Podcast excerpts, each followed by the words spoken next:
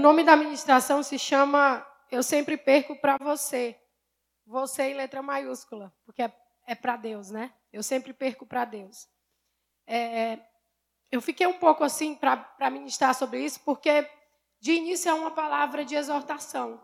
E eu tenho um pouco de dificuldade de, de, de, de exortar, de, de falar é, algo que talvez possa ferir.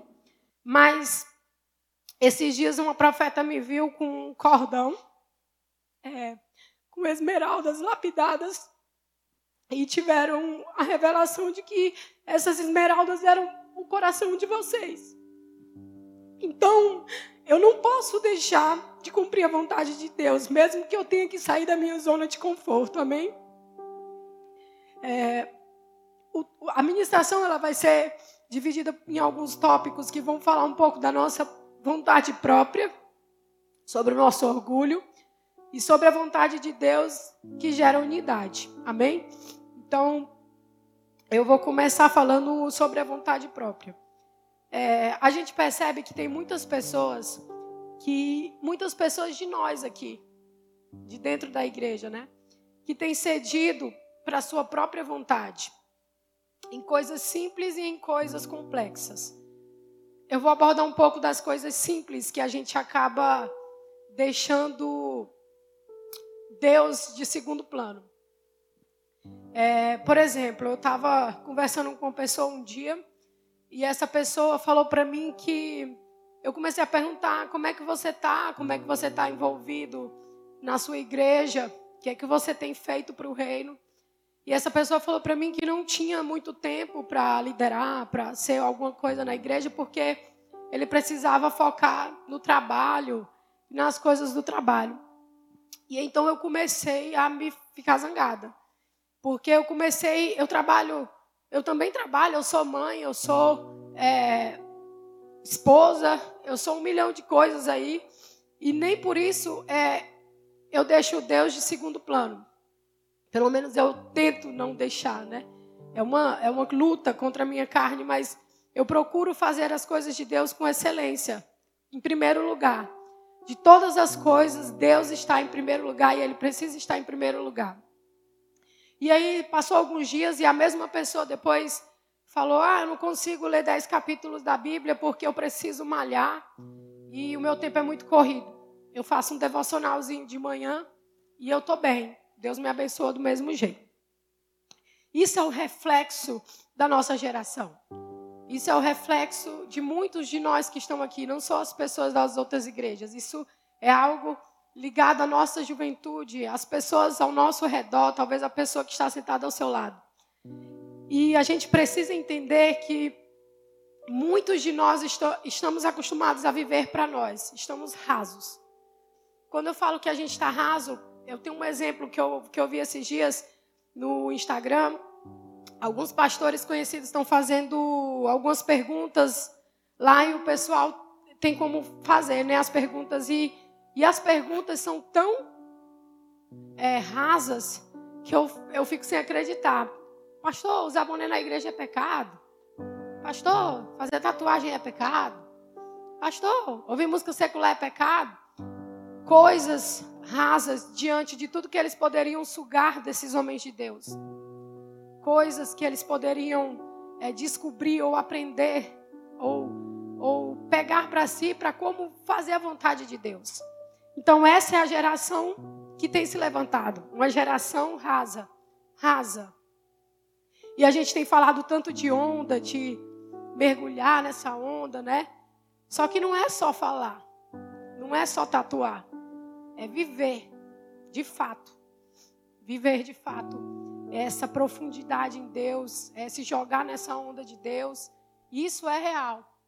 Isso é real. Em Jeremias 2, 2 13 fala assim: O meu povo cometeu dois crimes. Eles me abandonaram a mim, a fonte de água viva, e cavaram as suas próprias cisternas, cisternas rachadas, que não retêm água. Então, é, a partir do momento que você depende de você mesmo, você está você tá fazendo uma cisterna rachada e você sempre vai estar tá vazio de uma forma negativa. Você nunca vai estar preenchido porque, porque as coisas que não são de Deus, que não vêm da vontade de Deus, nunca vão te preencher. E os, e os recipientes que você faz sem a permissão de Deus e sem a vontade de Deus sempre vão estar rachados. Sempre vão estar rachados, sempre vão ser frágeis. E quando você não cede à vontade de Deus e quando você só ouve a sua vontade, você está invertendo o evangelho. O que, que é isso? Você está dizendo para o mundo que Jesus ele não te basta. Você está gritando para a sociedade isso.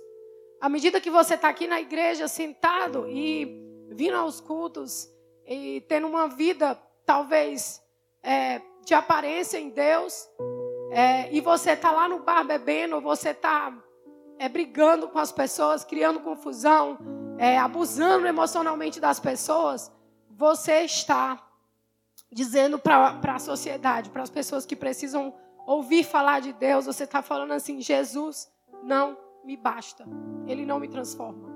Eu sempre vou precisar de algo mais que não seja Deus, que Deus, Ele não é suficiente, é isso que você está falando. Então, a mensagem do Evangelho é justamente o contrário. É você pregar o Evangelho para as pessoas falando que Ele é o bastante, que Ele é suficiente, que Ele é maior do que o seu sofrimento, que Ele é maior do que a cura que você precisa, que Ele é maior do que o seu casamento. Deus é maior do que qualquer vontade sua, seja ela boas intenções ou más intenções, você precisa ceder à vontade de Deus. É, o mundo ele prega, é, se te faz feliz, faça. Isso é uma assinatura do Satanás. Porque o evangelho ele não é só alegria, gente. Eu prego isso direto aqui. O evangelho é cruz. Jesus ele veio, ele não teve só momento de comunhão, ele não teve só milagre, ele não teve só é, momentos de, de mostrar o poder de Deus ele teve cruz. Através da cruz ele mostrou o poder de Deus também. E ele veio como um sacrifício e agora nós devemos ser esse sacrifício. Eu vejo muito crente reclamando quando está sofrendo. Muito. E isso me, me, me, me deixa muito irritada também. É, porque quem disse que não vai ter sofrimento? E quem disse que você só deve adorar a Deus nos momentos de alegria? ele, ele tem que ser adorado independente da sua situação emocional, independente do, da, da sua família, independente se você está bem ou mal, se Ele é a vontade da sua vida, Ele vai suprir essa necessidade. Amém? A maioria precisa de uma mudança radical. A gente já ouviu muito falar sobre mudança radical, sobre essa palavra radical. Geralmente eu falo muito. Mas é porque precisa ser grande. A nossa mente ela precisa ser renovada de fato. Como precisa ser. A felicidade cristã, ela está ligada ao espírito. Ela não está ligada à carne. A vontade da vontade, a felicidade da vontade própria, ela está ligada ao que é carnal, temporal e superficial. Então, se você tem buscado é, uma vida confortável apenas, uma vida só de alegrias, é, momentos felizes, é, você está buscando uma felicidade superficial. A vontade de Deus ela é boa, perfeita e agradável. Entenda que enquanto você está ligando a sua vontade, é, você está ligado à sua vontade, à sua alma e o seu espírito eles estão insatisfeitos. Por mais que pareça que não, você sempre vai ter um vazio. Quem já ouviu falar nisso? Do vazio. Muita gente vem para a igreja querendo preencher esse vazio. Que talvez para você que é novo convertido ou que não conhece Jesus, é até fácil de entender. Mas quando você já é crente, você já conhece Deus, não é nem crente, mas cristão e íntimo de Deus, se você vem para a igreja só para receber de Deus, tem alguma coisa errada. Porque culto é lugar de adoração. É de liberar algo para Deus. É de se entregar para Deus. E não é só de sugar de Deus. E você precisa matar essa carne. dominar, a gente precisa dominar o que é da nossa carne. Eva cedeu. Você vê várias, várias vezes que o povo de Deus, mesmo saindo do Egito, mesmo saindo da escravidão, quantas vezes eles cederam a vontades próprias, mesmo vendo Deus, mesmo vendo os milagres por perto, mesmo carregando a presença de Deus, mesmo assim, eles constantemente abandonavam Deus por outros deuses. Então, a gente precisa entender que Deus, Ele precisa é, nos tirar dessa zona de conforto, interromper esse conforto, porque o Evangelho, ele não é só isso. Vocês estão entendendo? O Evangelho, ele precisa ser suficiente além de qualquer outra coisa. Era Eva cometeu, comeu a fruta, como eu falei, cedeu à sua vontade. Os pecados, todos os pecados, todos, estão ligados à vontade própria. Porque primeiro vem a tentação. Então você começa a, ser tentado e aí você vai ceder ou não aquilo. E o que, o que é que define isso? O que é que você faz para que isso não aconteça? Isso vai depender da sua intensidade em Deus de como você está em Deus, do seu domínio, da sua profundidade. É, então você precisa orar, você precisa jejuar, você precisa chorar e pedir para Deus para que você perca para Ele todos os dias. Perca para Ele todos os dias. É, quando eu penso é, que muita, quando eu começo a me analisar algumas coisas que eu já fiz ou que eu cedi às minhas próprias vontades, eu começo a, meu Deus, como eu sou bizarra como eu sou estranha. Como eu fui capaz de fazer isso? E aí a gente começa a ler a história, como eu já falei, e mesmo depois do dilúvio, mesmo depois do Egito, mesmo depois de Jesus, ainda assim a humanidade abandona Deus. Ainda assim a humanidade troca Deus por qualquer outra coisa. É muito difícil de imaginar depois do dilúvio, depois do Egito, mas é surreal ver que mesmo depois de Jesus, mesmo depois da morte dele, ainda assim a humanidade abandona Deus. Porque o próprio Jesus poderia decidir qualquer coisa, mas ele decidiu morrer, sentir dor, para que você fosse salvo. E a gente esquece disso. A gente esquece disso por qualquer coisa, por qualquer prazer momentâneo por qualquer coisa que nos ofereçam. E aí é onde entra a vontade de Deus. Tem uma oração feita pela Madame Guion que fala assim: Nada mais peço de bem ou de mal, senão a união com a sua vontade. Ela orava assim também. Teve um dia que ela orou e ela pedia várias coisas para Deus nessa oração. E de repente ela percebeu que ela estava cedendo às próprias vontades, pedindo para Deus coisas que fossem suprir a vontade dela. Então ela parou e falou: Deus, que a sua vontade se sobressaia sobre a minha vontade, que eu perca para você. Que a sua vontade ela ganhe de qualquer outra coisa. E essa deve ser a nossa oração. Em Romanos 12, 2 fala assim: Portanto, irmãos, Rogo-lhes que, pela misericórdia de Deus, que se ofereçam em sacrifício vivo, santo e agradável a Deus. Este é o culto racional de vocês. Não se amoldem ao padrão deste mundo, mas transformem-se pela renovação da sua mente, para que sejam capazes de experimentar e comprovar a boa, agradável e perfeita vontade de Deus. E aí você começa a se perguntar: por que boa?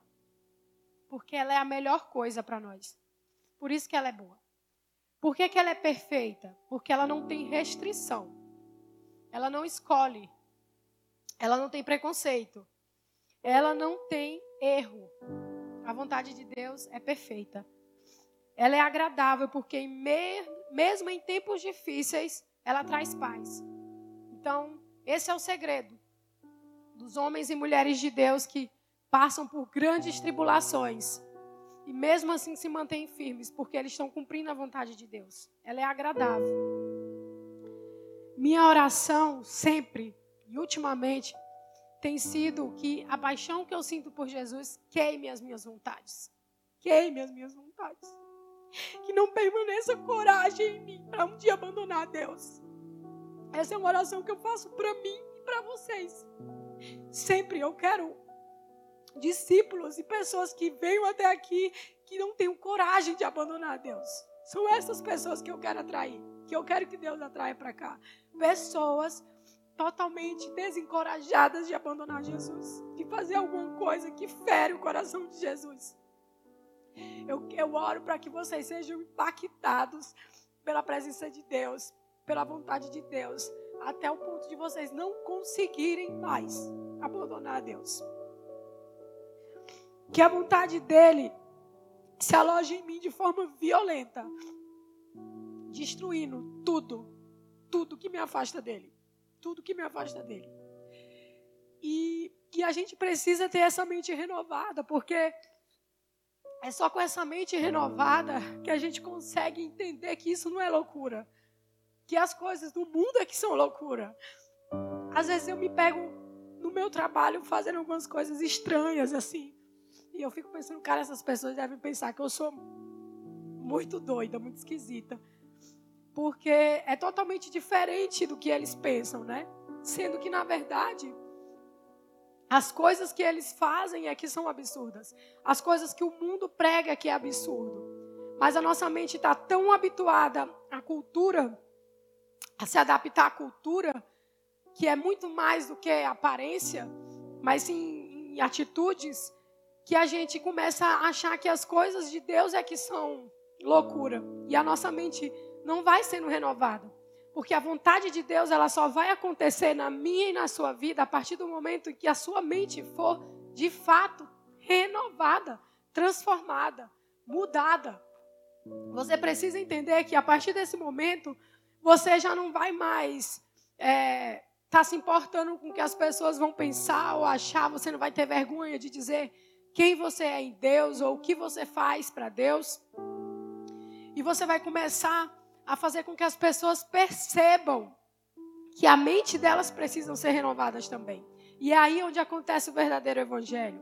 É aí onde você vai gritar para o mundo e falar: Jesus é suficiente. Jesus é o meu Salvador. Jesus me curou, mesmo sem eu querer, mesmo sem eu pedir. Ele faz, ele cumpre. Deus precisa de corações que querem Ele, independente das coisas que Ele pode dar. Esse é o Evangelho genuíno. É você buscar de Deus sem, sem só usar Ele, sem só querer as coisas dele. Todas as vezes que eu vou orar por cura na igreja, eu me sinto assim, constrangida, porque Deus, eu quero que faça a sua vontade. Eu sei que é difícil às vezes perder alguém que a gente ama, eu não gosto nem de imaginar. Mas a vontade de Deus é boa, perfeita e agradável. Então ele, uma mente renovada, entende isso. Quando eu vejo a Simara perder o esposo dela, eu vejo aquela mulher com fé, com, amando a Deus, eu entendo, cara, isso é uma mente renovada. Isso é uma mente renovada, é uma mente que mesmo acontecendo pior com ela, podendo acontecer com alguém que é pecador, com alguém que é do mundo, ela não está comparando. Ela apenas aceitou a vontade de Deus e está adorando a Deus. E é assim que a gente tem que ser. A nossa vontade deve estar inteiramente ligada e dominada pelas coisas de Deus. Alguém pode trazer um papelzinho para mim que eu estou terrível hoje. Estou terrível. Estou chorando mais do que o normal.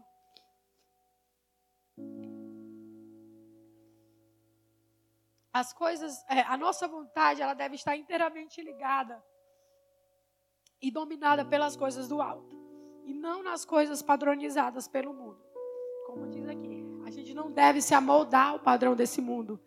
O nosso padrão é do céu, o nosso padrão é outro. Não que sejamos pessoas intocáveis, inalcançáveis. Não, mas a gente precisa entender que o nosso padrão é adorar a Deus e as outras coisas vêm como consequência. Dentro do seu casamento, na criação dos seus filhos, no seu emprego, na empresa que você quer montar, tudo isso a vontade de Deus deve ser o centro. No casamento, casamento é lugar de você. É de lugar de aprendizado. Amém? Casamento é difícil. Casamento é um lugar de aprendizado em relação a isso. O, o seu casamento é muito mais do que uma festa que vai durar um dia e que talvez você vai ficar comparando com a festa da sua amiga que foi muito grande, muito bonita. Casamento é muito mais do que isso. O casamento é você perder todos os dias, é você ceder todos os dias, é você quebrar o seu orgulho todos os dias. Porque senão não dá certo. Não dá certo. Então, o casamento que tem Deus como centro é vocês dois se unirem e contemplarem Deus. É vocês dois, quando brigarem, entender que isso é superficial e vocês vão precisar se perdoar e adorar a Deus, continuar adorando a Deus. Eu e Joane já tivemos várias palavras de que isso aqui só vai arrebentar se nós dois estivermos unidos. Várias pessoas viram, várias pessoas já nos falaram: olha, a união de vocês vai fazer muita diferença nesse lugar. Então, todas as vezes que eu brigo com Joane, que a gente briga, né, amor? Gente briga muito. Somos duas pessoas diferentíssimas. Eu sou calmo, o Joane é extravagante. Então, às vezes a gente briga ali, se desentende, mas não tem como passar um dia sem se falar. A gente não, não faz isso. Porque não porque eu sou boa demais ou porque eu sou, porque eu penso na vontade de Deus, eu penso no propósito de Deus, eu penso nas promessas de Deus e logo eu, eu cedo. Os, a criação dos filhos é muito mais do que uma boa escola, boas roupas, boa alimentação. O que você precisa de fato ensinar para os seus filhos é o Evangelho. É o Evangelho. É, eu, num grupo de, de amigos, eu sempre vejo muito essa comparação de escolas e de roupas. E eu já me peguei várias vezes entrando nisso e eu, e eu comecei a ser constrangida por Deus em relação a isso. E eu vi assim, cara, como isso é superficial. Meu filho estudar numa escola menos popular da cidade, ou, ou às vezes não tem a roupa da marca do momento. Eu não vou estar fazendo ele sofrer nem um pouco por causa disso. Agora, se eu não ensinar o evangelho dentro de casa, eu não ter essa responsabilidade, aí eu vou, eu vou sofrer no futuro. Porque eu vejo tantas mulheres de Deus sofrendo pelos filhos que estão nas drogas, que estão longe dos caminhos de Deus. E aí bate um desespero, porque você sabe que a eternidade é para aqueles que seguem Jesus, e aí você começa a imaginar seu filho fora da eternidade, e aí deve bater um desespero. Então eu sempre por mais que às vezes eu me deixava ser escada por essas comparações de status, de, de coisas, e achar que meus filhos é, estavam sendo, sofrendo porque eu não dava a comida que eles queriam, e eu me matava de trabalhar para dar coisas, eu comecei a, a me preocupar mais com isso, mais com a salvação deles, mais com a profundidade que eles vão ter em Deus. Hoje a gente tá, tem preparado os nossos filhos para serem para ser um homem e uma mulher de Deus de relevância para o Evangelho, para pregar o Evangelho, para dar continuidade naquilo que a gente tem construído. Assim como somos plataformas para vocês, nós somos plataformas para os nossos filhos. Eles vão estar em lugares que a gente não vai estar. Esse deve ser o pensamento daqueles que cedem à vontade de Deus e não às suas próprias vontades. No emprego, do mesmo jeito. Você tem que entender que o seu emprego ele é mais do que um lugar onde você vai ganhar dinheiro ou vai se sustentar. Ele é um seu campo missionário. Talvez você diga que não tem esse chamado, mas toda criatura ela deve pregar o evangelho. Então, o seu local de trabalho é um campo missionário, é um lugar onde você precisa é, mostrar quem você é em Deus, não ter vergonha de quem você é em Deus, é, não ter vergonha é, das, dos seus pensamentos. E aí você começa, quando você coloca a vontade de Deus acima da sua vida, ela entra, eh, você entra com tudo aonde você pisar, as pessoas vão perceber que você é alguém diferenciado e abençoado por Deus. Por exemplo, a empresa que você quer montar. A empresa que você quer montar, ela, ela deve vir do centro da vontade de Deus também. Eu vejo muita gente é, buscando o boom do momento, e a empresa que vai impactar, a empresa que vai ser o, o boom do momento, mas, mas buscando riqueza, buscando aceitação na sociedade. E, e isso, que poderia ser uma ferramenta de Deus, o que poderia ser uma ferramenta para alcançar pessoas talvez difíceis de alcançar, tem sido uma isca para essas pessoas abandonarem Deus. Então, se você tem esse sonho, coloque é, sobre a vontade de Deus. Ele vai abençoar. Amém? Tudo aquilo que, se você for comparar com a vontade de Deus, tudo que é da terra que você for comparar com a vontade de Deus, vai ser insuficiente. Tudo que a gente fizer é, vai ser insuficiente. Quando eu estava adorando ali, eu falei, Deus, toma tudo que eu sou, toma tudo que eu tenho.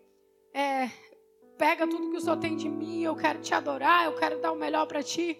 E mesmo assim é insuficiente, porque Ele é muito grandioso.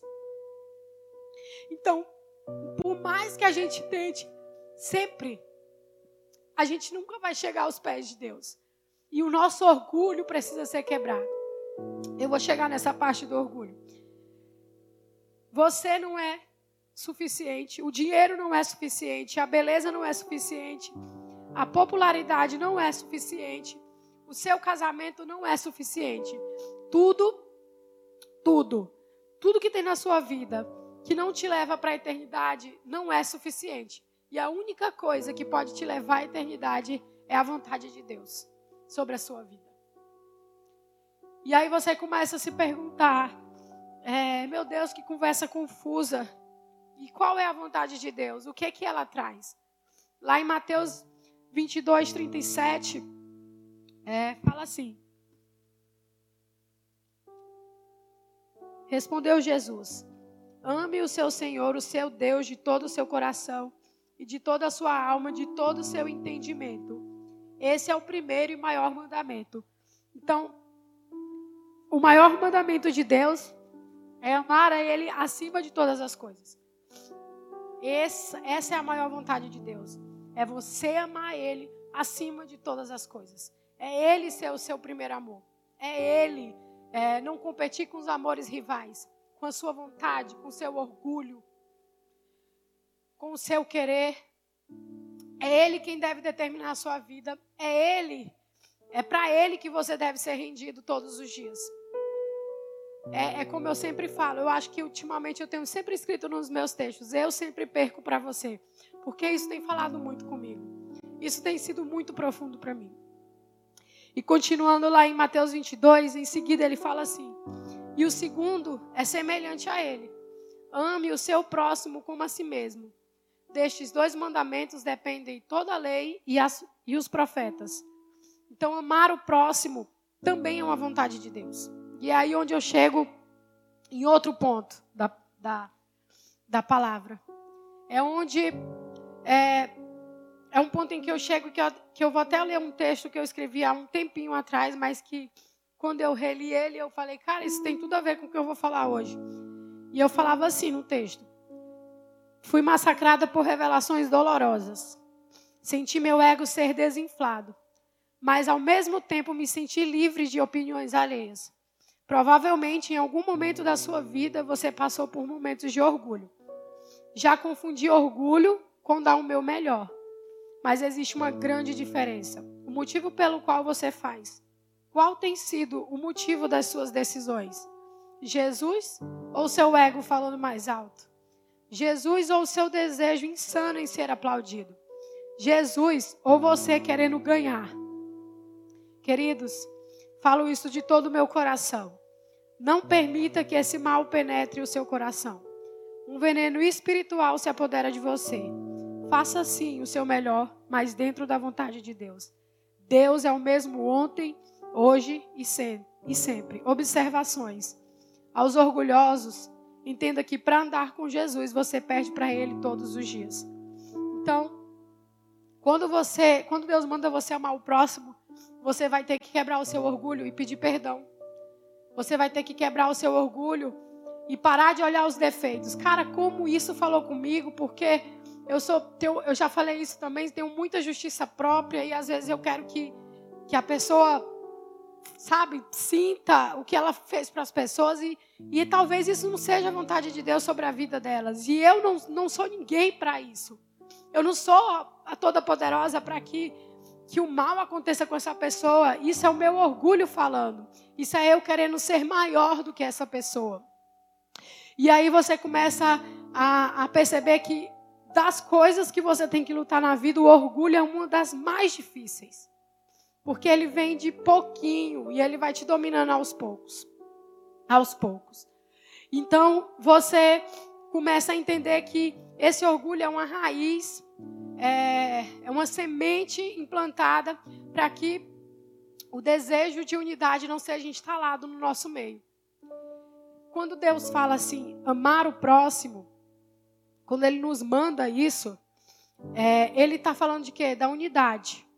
Lá em Colossenses 3, fala assim, 3, do 10 ao 11, não mintam uns aos outros, visto que vocês se despiram do velho homem com suas práticas e se revestiram do novo, o qual está sendo renovado em conhecimento à imagem do seu Criador. Nessa nova vida já não há diferença entre grego e judeu, circunciso e incircunciso, bárbaro, bárbaro e cita, escravo e livre, mas Cristo é tudo o que está em nós.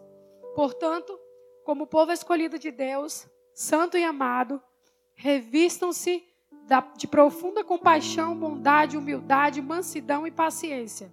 Suportem-se uns aos outros e perdoem as queixas que tiverem uns contra os outros. Perdoe como o Senhor lhes perdoou. Acima de tudo, porém, revistam-se do amor, que é o elo perfeito.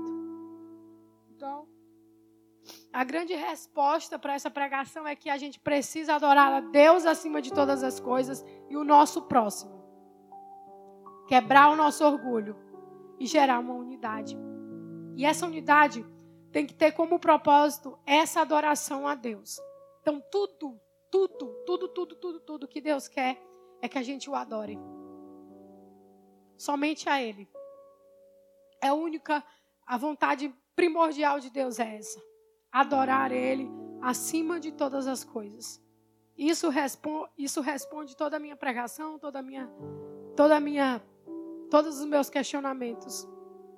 E eu deixei para o final porque tudo isso que eu falei faz com que você entenda que essas coisinhas que eu fui falando de casamento, de emprego, de orgulho, de vontade própria, é, se você não tiver cumprindo essa adoração a Deus, não vai adiantar. Você, se você tiver com tudo no trilho, com um bom casamento, com uma boa criação de filhos, fazendo caridade, sendo bondosa. Mas se Deus não for a sua primordial, o seu primordial, o seu fundamento, nada disso vai importar para ele. Porque a vontade dele é que você o adore. E depois ame o seu próximo. Amém?